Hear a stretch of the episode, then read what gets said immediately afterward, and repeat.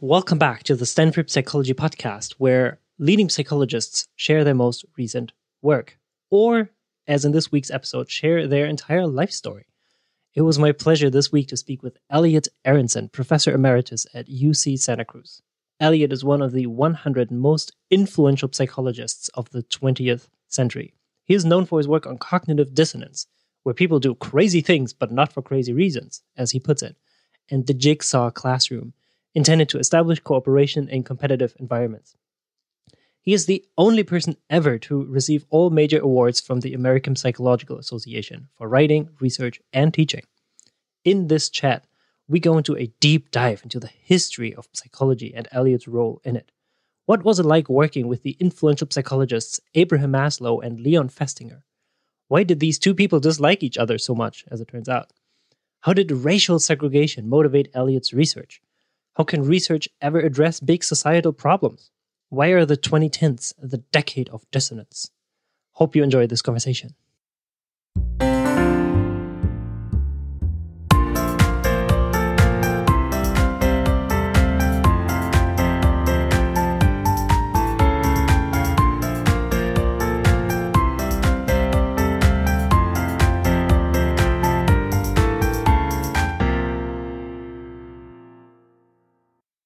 This week on the Stanford Psychology podcast, I am very honored to be chatting with Elliot Aronson about your life into psychology, studying cognitive dissonance and the jigsaw classroom, cooperation at the societal level, at the classroom level. So many things we could be talking about. But first of all, I want to thank you for your time and ask you, how are you doing? In the midst of COVID and the country falling apart, as some people might say. How are you doing? Look, I'm almost 91 years old. And when you're almost 91 years old, you can step back and in spite of a lot of people yelling that the country is falling apart, we've been through some rough times before. Obviously, none as quite as rough as this one with the combination of Donald Trump and COVID. It makes things a little bit difficult, but we were through the Great Depression that took place in the 30s. I was born in 1932, and my father was hit hard by the Great Depression in the sense that he had a little store that sold socks and underwear, and he lost it in the Depression. And so we, when I was born, and the first thing I remember when I was four, five, six years old was that we were extremely poor, that we didn't have enough to eat, that we didn't have enough meat in the house. Uh, it was really a very rough time. And then we were, we went through World War II and the Holocaust. And then the post-war period when, when the Soviet Union got the, got nuclear weapons and we were forever worried that there would be a nuclear attack and school children were learning to duck and cover under their desks as if that would help them in a nuclear holocaust.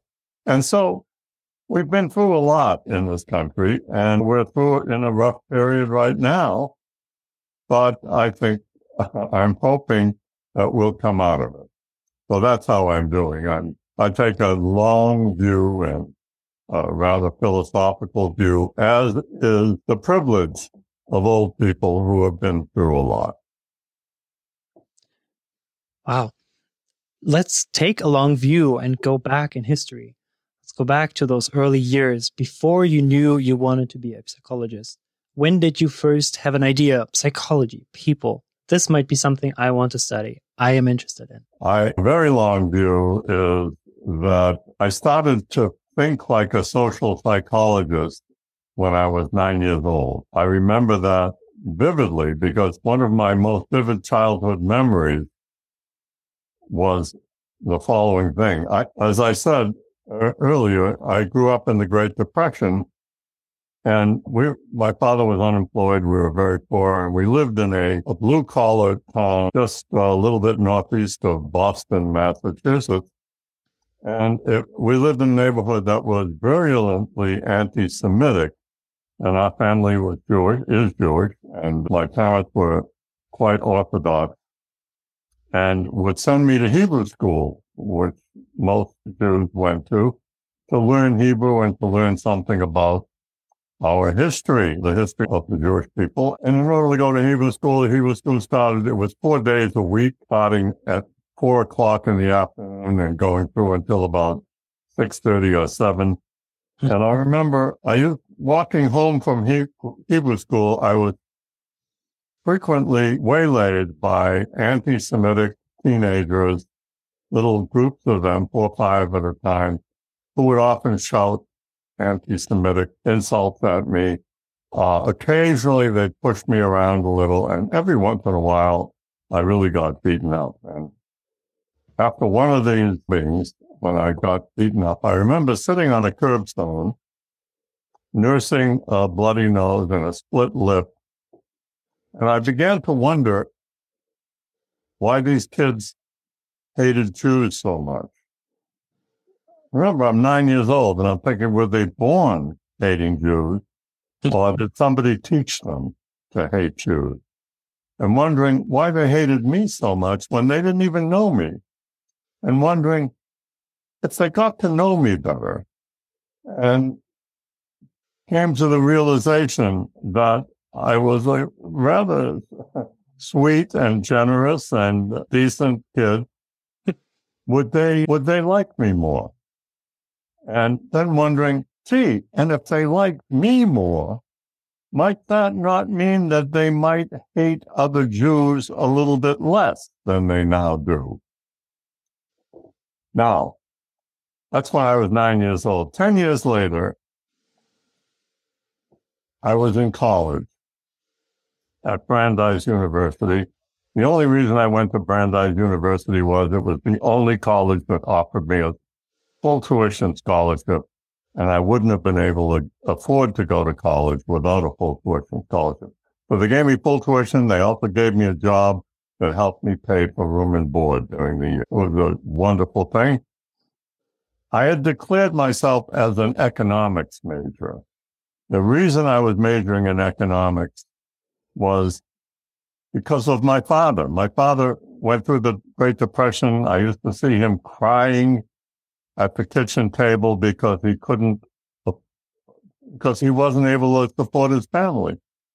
And then he died. He died when I was a junior in high school, in my third year in high school. And, and so when I had to declare a major in my sophomore year, I figured I'd major in economics because I wanted to learn something practical. Because at that point, I thought the main reason you go to college was to increase your income and I figured I'd major in something that was practical rather than things that I liked. At the time, I was really loving philosophy and literature and stuff like that. But those seemed to be majors for people who didn't have to worry about earning a living. And so I'm majoring in economics and not really liking it very much.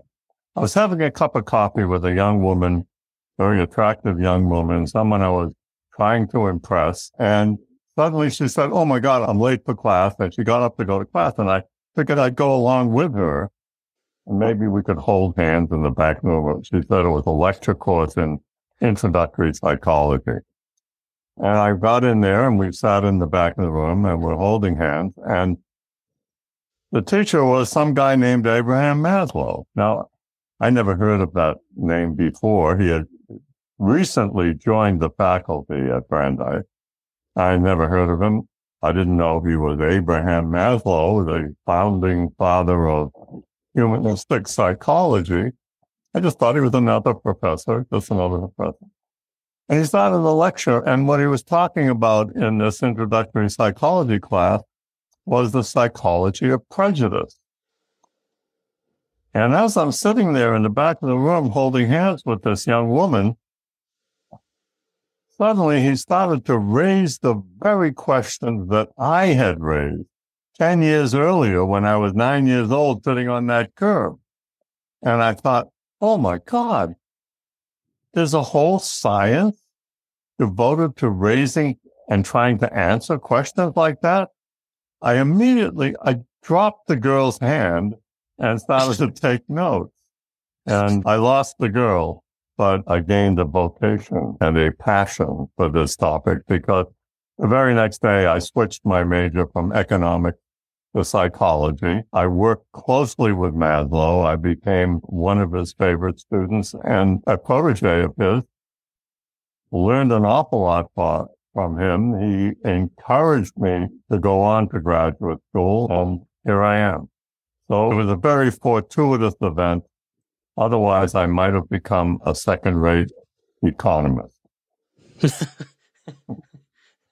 and we should clarify for our listeners even though Abraham Maslow made you lose the girl in the lecture, my understanding is that he, in a sense, still helped you fall in love with a fellow research assistant in the lab.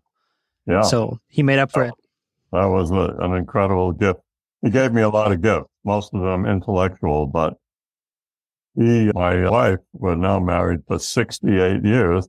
Wow. Was another, was a, in our senior year, he, I knew of her. She was a lovely woman, very smart.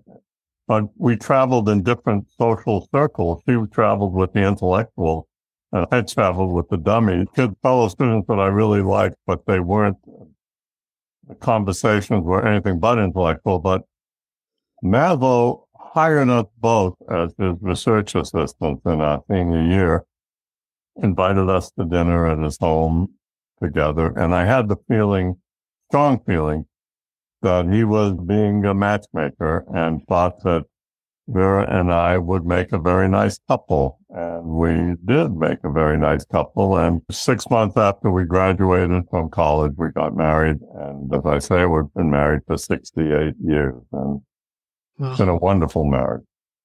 So I owe really, a great deal. It really brings to life a character like Abraham Maslow, who many of us will only ever read about in our textbooks.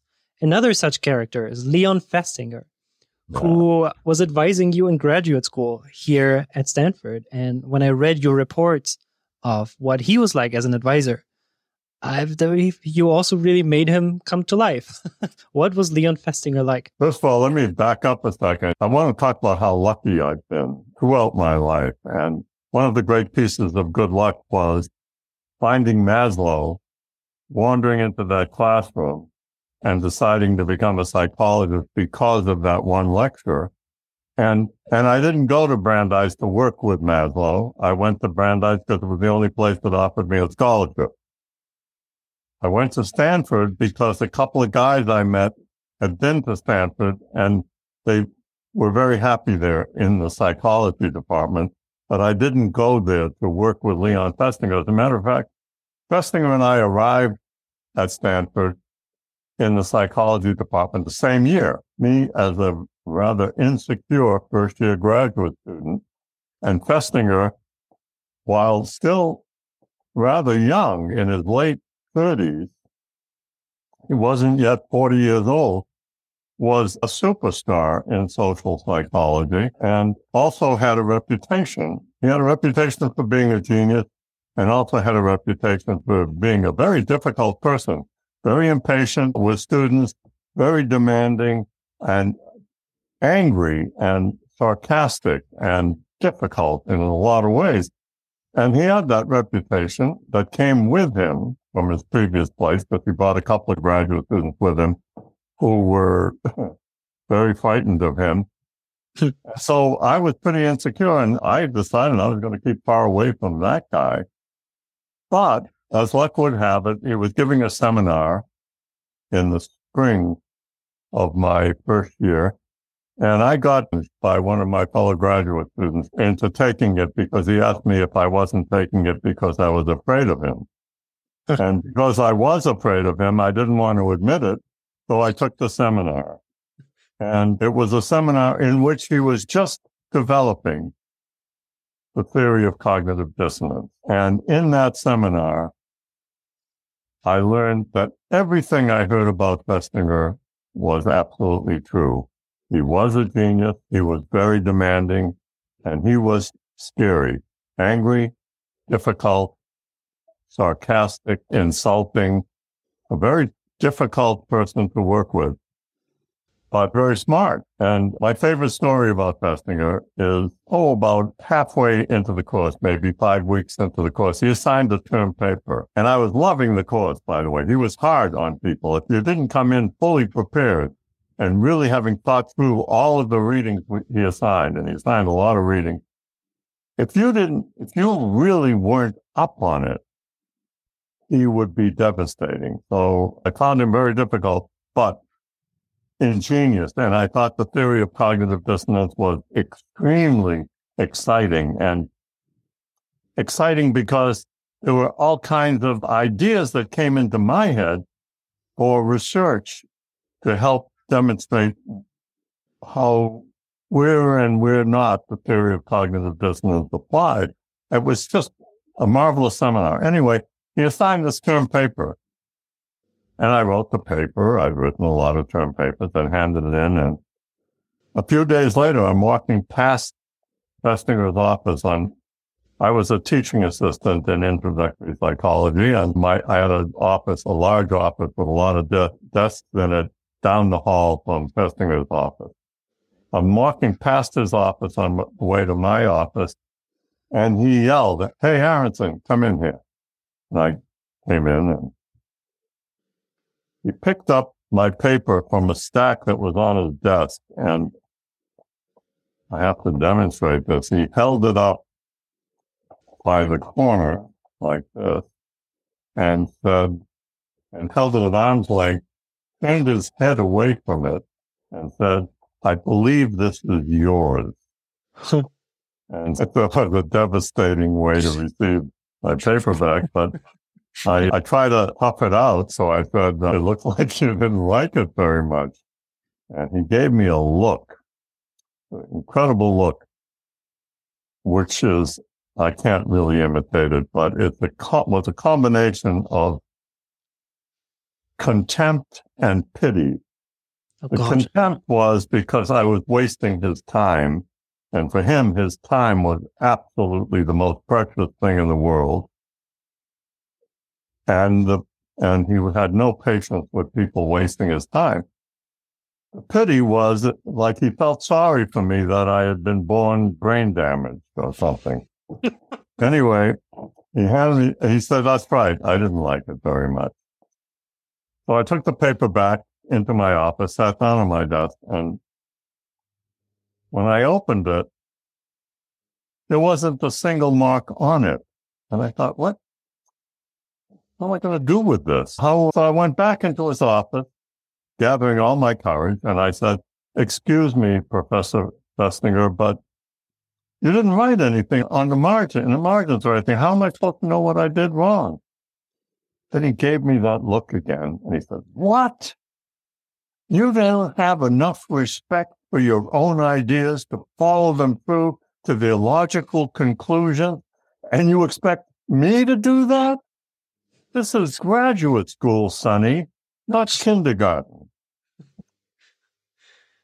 Oh, I turned around and I walked back the 27 miles to my office. and then I reread the paper and I tried to read it through Festinger's eyes. And it was a lousy piece of work, incomplete, as he said, I didn't follow through on a lot of the ideas I presented. So this was a choice point in my life, an incredibly important choice point.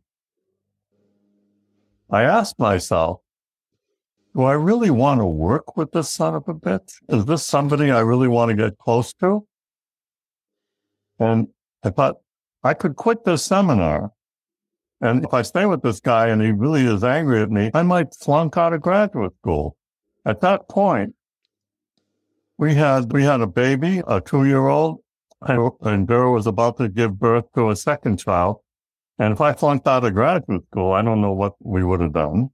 And so my first thought was maybe I'll work with Al Bandura or I don't know, Bob Sears or Jack Hilgard. There are a mm. lot of good people around to work with. After all, it was Stanford. Even in those days, there were some great people to work with. I said, do I really want to work with this son of a bitch? And my answer was yes, I do. He is a son of a bitch, but he is really smart. And this theory is really exciting. I want to work on that. So I went back home and for the next three days, and it really seemed like almost 72 consecutive hours, I got very little sleep. I reworked that paper and reworked that paper and reworked that paper until I made it as good as it could possibly be, in my eyes anyway. Carried it back into Festinger's office, put it, sitting at his desk reading something. I put it in front of him and I said, maybe you'll like this version better. to his great credit, he must have dropped everything he was doing because 20 minutes later, he came into the room where my desk was, put the paper in front of me, sat down on the corner of my desk, put his hand on my shoulder and said, now this is worth criticizing. This is worth criticizing, which is a very funny statement. But what he was saying at that moment is, if you meet me halfway and you give me your best shot in everything you do, I will work with you and I will criticize you and I will help you learn how to do it even better, which is a huge gift. At that moment, we became teacher and student. Within a year, he began to treat me like a colleague and used me to help work with some of the younger students that were coming in. And within three years, we were close friends. It was an amazing transition and it changed my life. It helped me really become a sharp researcher and helped me get to the point where I could even criticize Festinger's work, which was fun. And of course, your work on cognitive dissonance has really taken off. It's one of those psychological phenomena that everyone has heard about, that is everywhere. And so, because everyone has their own definition and application and misapplication as these things grow and there's concept creep and people apply it in all kinds of the wrong settings. As someone who originally worked on this and has done a lot of the groundwork, how do you define it? And then more critically, what are some of the misapplications of cognitive dissonance that you have seen where people just don't understand what they are talking about? It's, it's people often confuse it with conflict or whatever, but it's really a cognitive, it's a wonderful combination of cognition and motivation. And the way it works, the simple definition that Festinger gave in his 57 book, it called A Theory of Cognitive Dissonance, is when a person holds two cognitions, ideas, cognitive events, things, thoughts, ideas, where the one suggests the opposite of the other. He experiences cognitive dissonance, which is a drive, a negative drive state like extreme thirst or extreme hunger, except it takes place up here in the mind. And, and he has to strive to reduce that dissonance, the same as you strive to reduce hunger or thirst.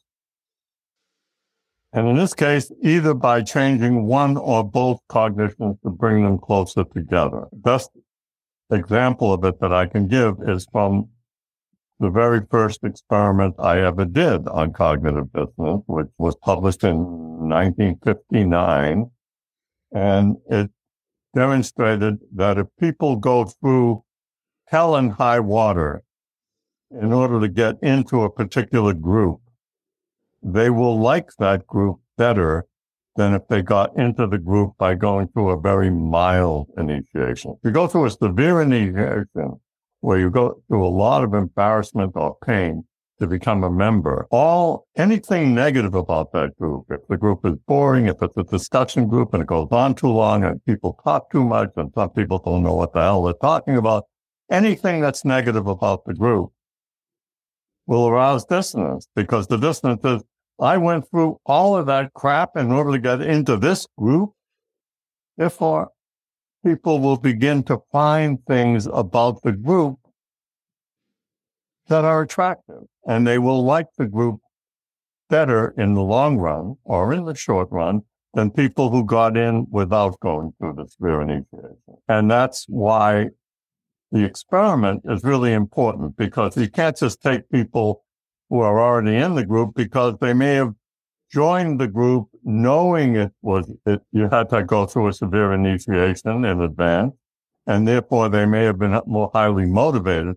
So you can't let people select themselves into the group. So you take a random sample of people, as I did with my fellow graduate student, Judson Mills, and you randomly assign them either to a severe initiation condition, a mild initiation condition, or no initiation condition.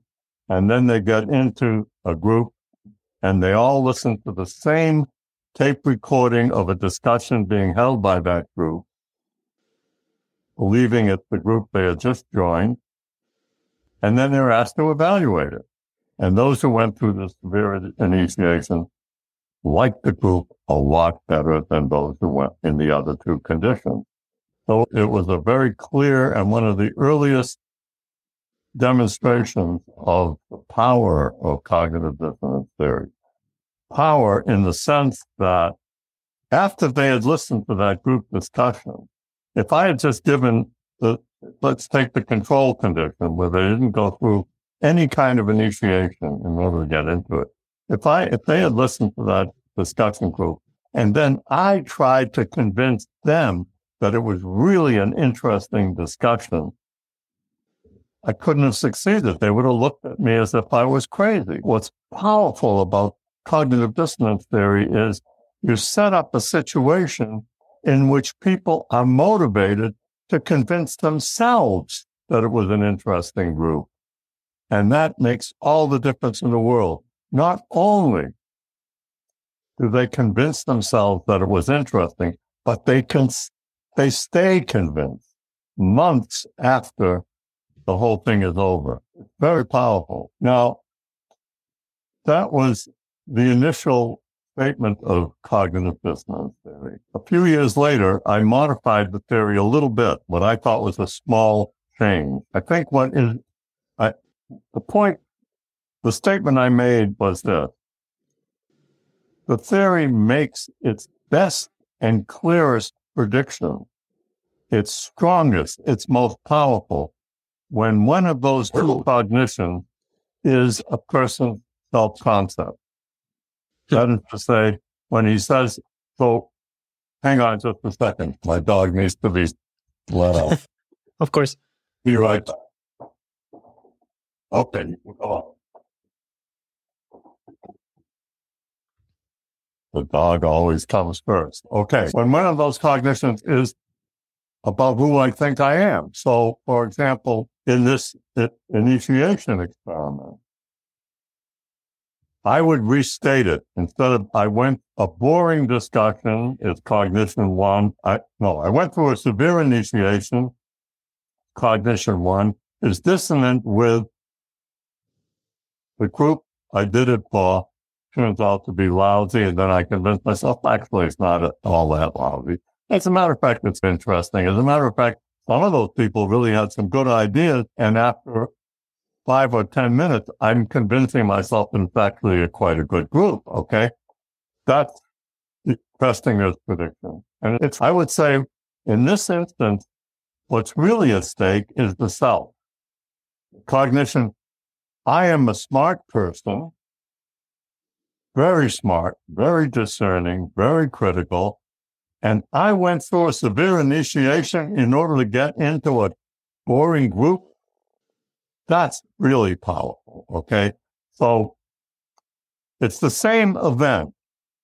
But when we look at any event and we think the self is involved, it's much more powerful than if the self isn't involved. If somebody accuses a person of being a thief and it's a person I like, I might experience some dissonance. If someone is like a bad politician and has done some dishonest thing, I might experience dissonance if I like that person and he's done some, maybe has done some dishonest thing. But it would be much more dissonant if I was being accused of having done some dishonest thing, because that goes against my cognition that I'm a person of integrity, which is a much more powerful state of dissonance than anything else. Now, when I first proposed that notion, and Merrill Carlsmith and I did some experiments that demonstrated that was true, Festinger was not terribly pleased by it because he thought what I was doing was narrowing the scope of the theory. And he and I had a big discussion about that. But I was convinced, I'm convinced that theories have to change. Paul Meehl, the great Paul Meehl, one of the great psychologists of my time, once told me, he said, all theories are lies. And what he meant was no theory is exact or precise. They all try to tell you what the world is, but they're off a little bit. And there's a point there in the philosophy of science. So I think all theories have to evolve a little bit. They can't just stay stagnant. They evolve in the face of data which doesn't quite make sense. It's, the theory makes good predictions, but it's not perfect. So the two things you strive for when you're building a theory, you don't ask whether it's right or wrong. You ask two questions. How clearly does it capture the way the world is? And the other is, how much of the world does it capture? And Festinger was saying, you're narrowing the theory a little bit. It's not capturing as much as my version does. And I said, yeah, but look at the increased clarity. Hmm. Because there were some aspects of the theory, as you stated it, Leon, where we weren't sure whether two things would be dissonant or not. And the crucial example that Festinger gave in his book that got me started was suppose a guy goes out for a drive on a dark and rainy night. And he's in this without any traffic. It's late at night, two o'clock in the morning. And suddenly he gets a flat tire and we opens the trunk of his car. He doesn't have a jack. Does he experience cognitive dissonance? Festinger said no, he doesn't because although he might be scared, he might feel worried, concerned, soaking wet in the rain, but there's no, where's the cognitive dissonance? And I remember arguing with him when I was his student saying, what do you mean where's the cognitive dissonance? What kind of an asshole would go out on a rainy night without a jack in his car, go, would go driving on a lonely country road? and he said, yeah, but where's the dissonance? And then a couple of years later, I realized where the dissonance was. It was his self concept as a reasonably smart guy, his dissonance with the self concept that he didn't check the trunk of his car to see if he had a jack before he went out. And that, and so he really felt stupid. And there's the dissonance right there with his self concept. And that's, and that turned out to be the center of cognitive dissonance theory. If you can show that the self concept is plugged in and what the person does, if the person, could take another classic experiment, the one done by Aaron Carlsmith, if you tell a lie to a person, deceive a person, and you're paid $20 for doing it, you don't believe the lie as much as you do if you're only paid $1 for doing it. Because in the one case, the guy sold his soul. He told a lie, but $20 made it worth it. But it, but if you only did it for $1, you say, my God, boy, how dumb I am. I not only tell a lie, but I didn't even get much for it. So you can often figure out where the self concept is that would be violated. And if there is no self concept to be violated, then dissonance is very minor. It's just two, just any two cognitions that are dissonant, less powerful, less painful, less attitude change, less behavior change, etc. You can see a movie, you can show a prejudiced person a movie about prejudice. And they might come out thinking, yeah, those black people or those Jews or those Mexican Americans, they really got a bad deal.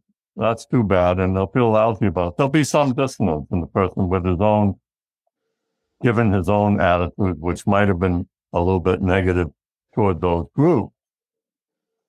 But if you put a person in a situation like, for example, in the Jigsaw classroom, where they're working closely with people of different races and different ethnic groups, and they're exchanging ideas and they're giving things to those people and receiving things from those people that within a week or two, they're having a huge change in feelings toward the minority group people who are in their group that will soon extend to all of them. And that's where the powerfulness comes in. That we'd like to do it cheaply if we want to change prejudiced attitudes by showing them movies and things like that. Doesn't have the powerful effect that actually being in a situation like that would have. Working closely, working cooperatively with people in a group that you were once prejudiced against makes it very hard to maintain that prejudice. If, if, That's why it's a powerful, I think. May I ask if you have to run at 2 p.m. sharp or if we can go a few minutes longer? Because otherwise we will have to start I to wrap up. I can take it. I, I know I'm talking a lot here. No, so it's I great. Can, That's why I would love to continue a bit more, but I can go till maybe 2.15. Okay, perfect. Perfect. Thank you. Okay, we will go back into this. Okay. Okay. Let's move forward just for a second to the present day, and I promise we will come back in time. But to the present day, decades of research have been done on cognitive dissonance, and yet I imagine there must still be open questions. What is some research you would like to see in the coming years and decades in the cognitive dissonance realm? unaddressed questions so far? I don't know. I, I, will leave that to the young people. What's happening in the present time, what I've seen in the past 20 years and certainly in the past eight or 10 years, I think I've often, I've said to my friends recently, this is the decade of dissonance with Donald Trump and Donald Trump is a fantastic creator of dissonance among Republicans. among people who want to vote for him because they like some of his policies. Some of his policies, which really aren't his. He doesn't have any ideas, but he does things that they like. And yet they have to be aware of his shortcomings as a human being. The cognitive dissonance is enormous. You take a guy like Rusty Bowers, who recently testified in front of the January 6th committee about the resurrect, the, the insurrection against the government where the, the, the, those thugs marched on the Capitol. Rusty Bowers is a state legislature in the state of uh, legislator in the state of Arizona. And he, Trump, the Trump people asked him to appoint a set of phony electors when they were claiming that the election was stolen and rigged and stuff like that. And he refused to do it because he's an up, an upright guy and said it would, I took an oath to abide by the Constitution and I won't do it. And they got very angry at him for not doing it, for not lying, for not creating chaos in this country. And they drove trucks by his house with loudspeakers yelling that he was a pedophile. Not a pedophile. He was a very religious guy, a very upright guy. At the time, his daughter had a terminal illness in their home and was dying mm. when these bullruns are going off saying that her father is a pedophile.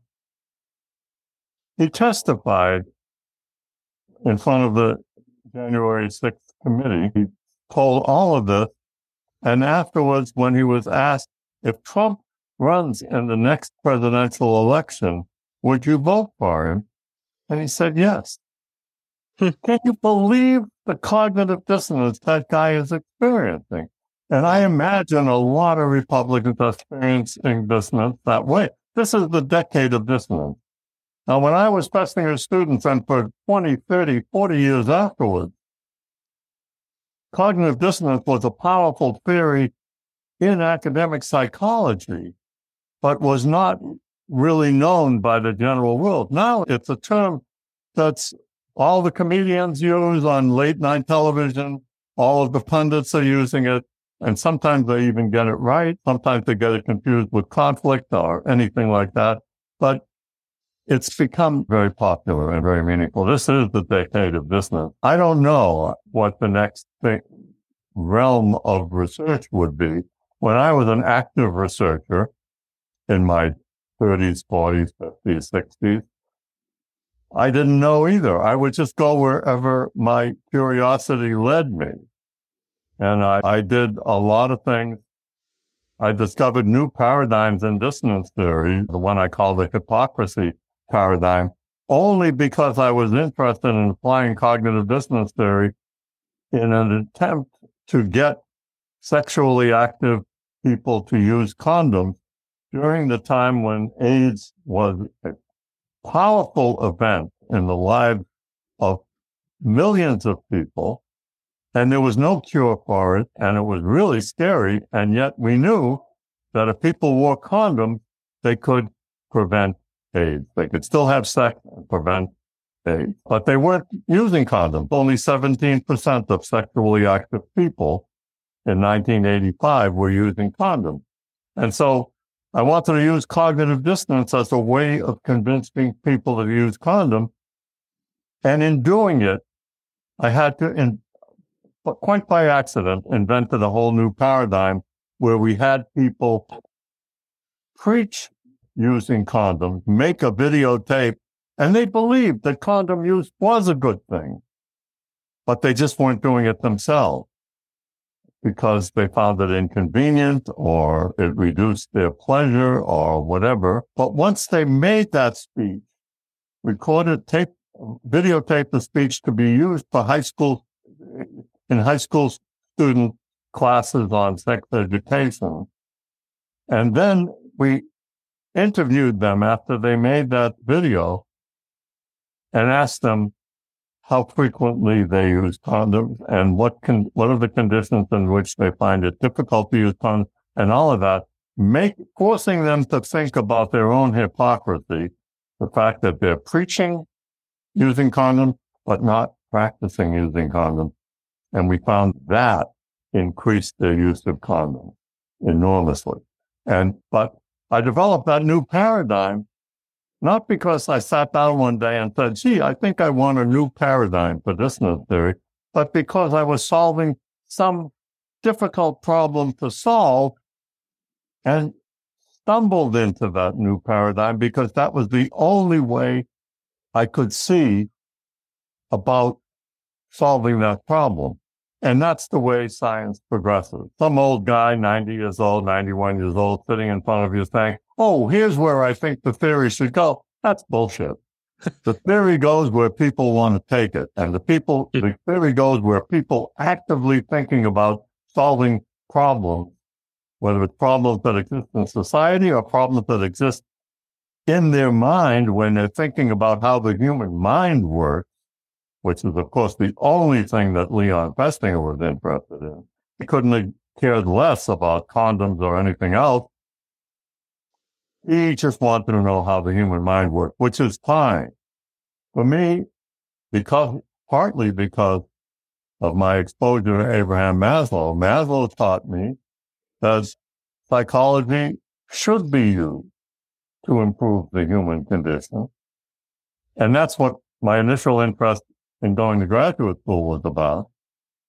When I started to work with Leon, I got so excited about the ideas and about the research that I forgot about improving the human condition. Hmm. I really wanted to, I wanted to test hypotheses in the laboratory that would help me understand how the human mind works. And then it was seven or eight or 10 years later that I said, Hey, wait a minute. I want to do something for society also. And that, and partly by accident and partly on purpose, I drifted into things like the jigsaw classroom, like the condom research, like inducing people to take shorter showers on college campuses because of the environmental environmental concerns, because of global warming, because of all of that stuff. Trying to do things that were theoretically interesting from the point of view of increasing our knowledge of how the human mind works and also useful to society. There's no disparity. There's no disconnect. There's no reason why we can't do both of those things simultaneously in the same experiment. And that's how my work progressed. But it wasn't because I had some grand scheme of how I was going to do it. It was because in the process of following my nose and following my heart and combining the two, I could find a way that produced research that I think was important. And I think the field and humanity at large is very happy that you took that route and tried to focus on actual problems in the world. And of course, we have to talk briefly about the jigsaw classroom, and it underlies a certain psychology, not just in the classroom, but a psychology of cooperation that can be taken beyond. And there is a quote attributed to you saying, the American mind in particular has been trained to equate success with victory, to equate doing well with beating someone, right? There's a certain sense of competitiveness, oh. and we might even take oh. it back to Festinger, right? To be really competitive and nasty to your students. Well, it's going to bring out their best, but maybe, as you would suggest, reality looks a little different. I don't want to give Festinger that kind of a bad rap. He wasn't interested in competing. He was interested in performing as well as possible and not working with anyone who was lazy and who didn't work hard at what they were doing. And in addition to being a very difficult person, he was also a very warm and caring person. So he had a lot of these qualities. I, I loved the man. I really learned to love him, but it was mostly because I'm really grateful for this that I was able to stand up to him, able to put up with him. And finally, we became close friends because his impatience didn't bother me, but, and his warmth and love attracted me as a human being. But the jigsaw classroom, it, yeah, I think the American way is competitive. And I think it's led to some really good things but it's also led to some deficits. And people are forever, certainly in elementary school and junior high school and high school and college, forever trying to find someone that they can feel superior to. And a lot of this prejudice, a lot of this white supremacy that's going on in this country right now is that people who are unhappy, especially, want to find somebody that they can feel superior to, want to find somebody that they can feel like did. I may not be making much money. I may be uneducated, but I'm sure better off than that guy. And that's a, a destructive kind of attitude. And what we did in the jigsaw classroom in developing it, again, that was another lucky break. I was, I was, at that time, I was teaching at the University of Texas in Austin, Texas when the Austin public schools were desegregated in 1971. And so black kids and white kids and Mexican American kids were brought together in the same classroom for the first time since the Civil War. It was an incredible thing. And as social psychologists, many of us believed at that, at when in 1954, when the Supreme Court decided that the notion that was the law of the land at the time was that it was okay to separate races. Segregation was okay in schools as long as the facilities were the same, as long or equal or equivalent. So that it was okay to have a school that was all black and all another school that was all Mexican American and another school that was all white as long as they had equal facilities. But what the Supreme Court in 1954 decided in a magnificent case in which social psychology played a role is that the mere act of separating kids by race or ethnicity makes the kids in the minority group feel that they're not as good or as worthy as the kids in the majority group because they're not, a black kid is not going to think, oh, they're segregating me because I'm so much better than these white people. No, mm. segregating me because the society at large thinks I'm not good enough. And that in and of itself makes it unequal psychologically. So you can never have separate but equal, you have built in feelings of inequality, which makes the whole notion of segregation a lie. And that got overturned. So 17 years later, it took that long, Austin schools were finally desegregated and all hell broke loose. We thought desegregation would be a good thing. Social psychologists believe that once, since prejudice is largely a matter of ignorance, if you bring people together, contact, equal people in the same classroom in contact with each other, they're going to learn to appreciate each other. Not so. When we observed the classroom, let's hope, just to continue with the story, I had a former student who was now assistant superintendent of schools in the Austin school system. And when they desegregated and all these fistfights were breaking out across racial lines, black kids against white kids against Mexican American kids, bullying of all kinds. They really had to shut down many of the schools because of that. So this guy called me up and he says, Hey, can you do something about this? Do you have any ideas? And I agreed to come in and try to do something, but only if we find something out that we think works. You give me carte blanche use it in as many classrooms as I see fit. And because the schools were in crisis, with kids being at each other's throats, he agreed to that. Hmm.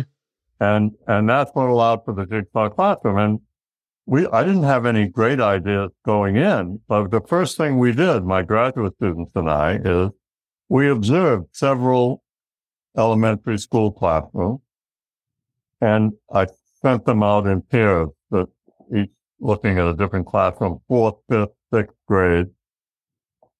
And I asked them to observe carefully and to write down the things they see and to rank order them in terms of frequency and power and stuff like that.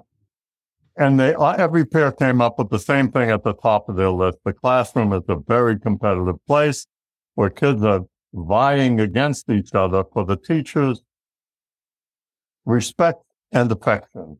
Because especially in elementary school, the teacher is the second most important person in most kids' lives, second only to their mother.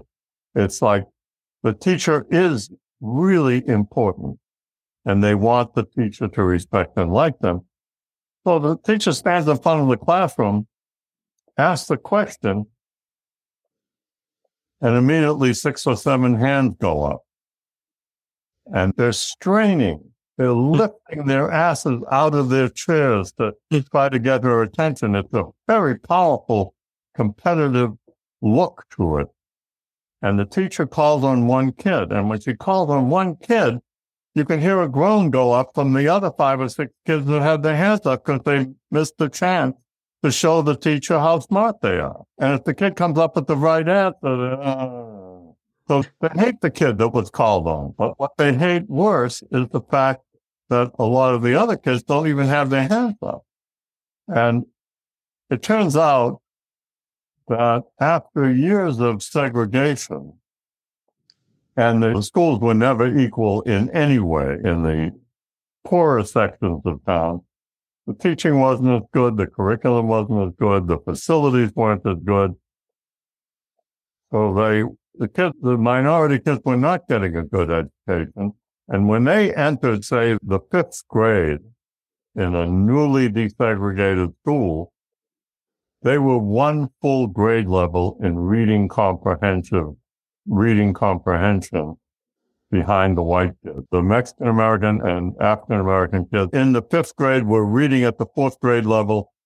Most of the white kids were reading at the sixth grade level. So they were almost two full grades behind. And so we're in a, this highly competitive situation. They were thrust into this situation where they were virtually guaranteed to lose.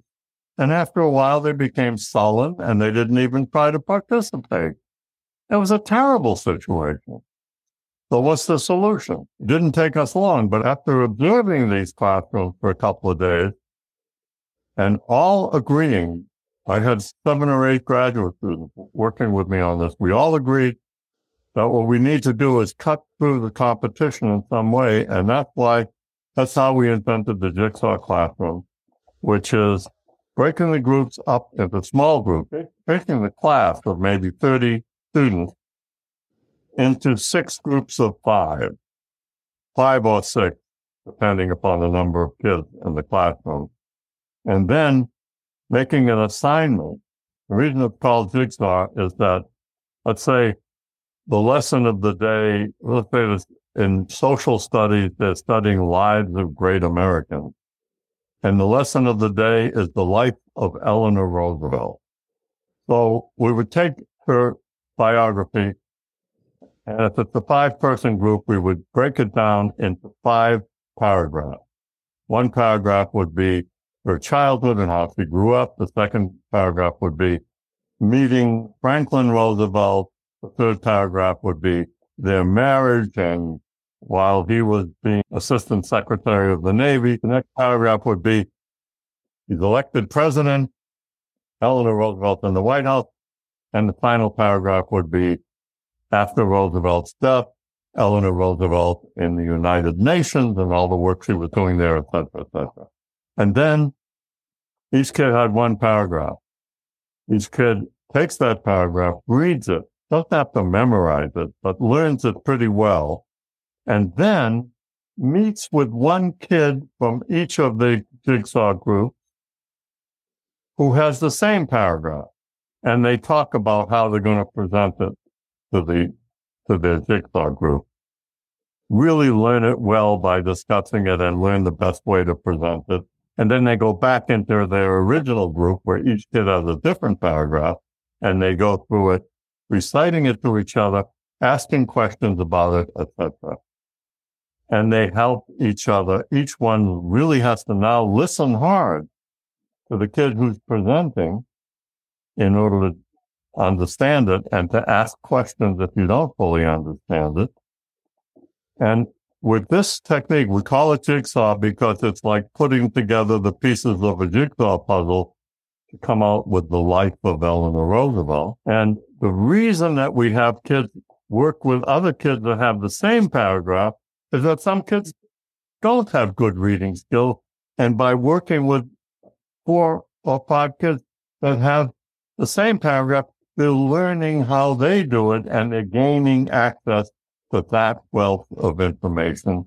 And then they go back into their jigsaw group. The jigsaw group was arranged on purpose to have boys and girls in it, to have African Americans, Mexican Americans, and Anglo kids in it so that you get a lot of diversity in each jigsaw group. And what we found was after only six weeks, first of all, the teacher sees it within a week or two. The atmosphere in the classroom changes in, immensely. Kids are now talking to each other. Black kids and white kids are talking to each other in the schoolyard during recess. They're playing together rather than being in white groups, black groups, Mexican American groups, really just hanging hanging out with their own ethnicity. There's now total integration, total mingling. And that just took place hmm. within four or five weeks. But within six weeks, when we actually collected the data, we found prejudice went down. We found that learning increased tremendously. They learned the material better than a control condition, which consisted of teachers who were designated as some of the best teachers in the school system teaching in the traditional way. And the jigsaw was being taught by a random sample of teachers who we designated to be in that condition. So prejudice was down, learning increased, the self-esteem of minority kids improved, and the empathy of kids, the empathic ability of kids improved when we gave them tests of empathy they were much more able to put themselves in the shoes of another person. Why? Because if you're competing in a classroom, the only person you really need to pay attention to is the teacher. And you want to make sure she knows how smart you are. So you don't have to really pay attention to any of the other kids. They're just noise as far as you're concerned. But in the jigsaw classroom, you damn well better pay attention to each of the other kids, even if it's a kid you think is stupid or a kid you don't like because of his ethnicity or for any reason, you have to pay attention. And in paying attention, you begin to see that kid is a lot smarter, a lot nicer, a lot more articulate than you would have given him credit for. And you begin to like him more. You begin to appreciate him more. And this technique works beautifully in every place that we ever used it over the next several years. Wow. There's so many obvious applications of this and so many directions we could take this. So many hours we could keep talking about this alone, but we can't because we are up against time. I cannot thank you enough for your time and your nuggets of wisdom throughout this conversation. Thank you so much. My pleasure to be with you. I enjoyed it a lot. Thank you for listening. Following Robert Cialdini's advice here on this podcast, let's see if I can convince you to take about five seconds of your valuable time and leave us a quick review on Spotify, Apple Podcasts, or elsewhere. this podcast has been a labor of love by several wonderful young folks here in the department, and we have been surprised by the ever increasing reach the podcast has had. We are near half a million downloads a year and a half since we started, with tens of thousands of new downloads and thousands of new followers every single month in nearly every country around the world. Help us make even more people excited about psychology by leaving us a review or subscribing to our no spam, all fun Substack at Stanford PsyPod to connect with other listeners, or shoot us an email with your thoughts or suggestions at stanfordpsychpodcast at gmail.com. Thank you and have a wonderful psyched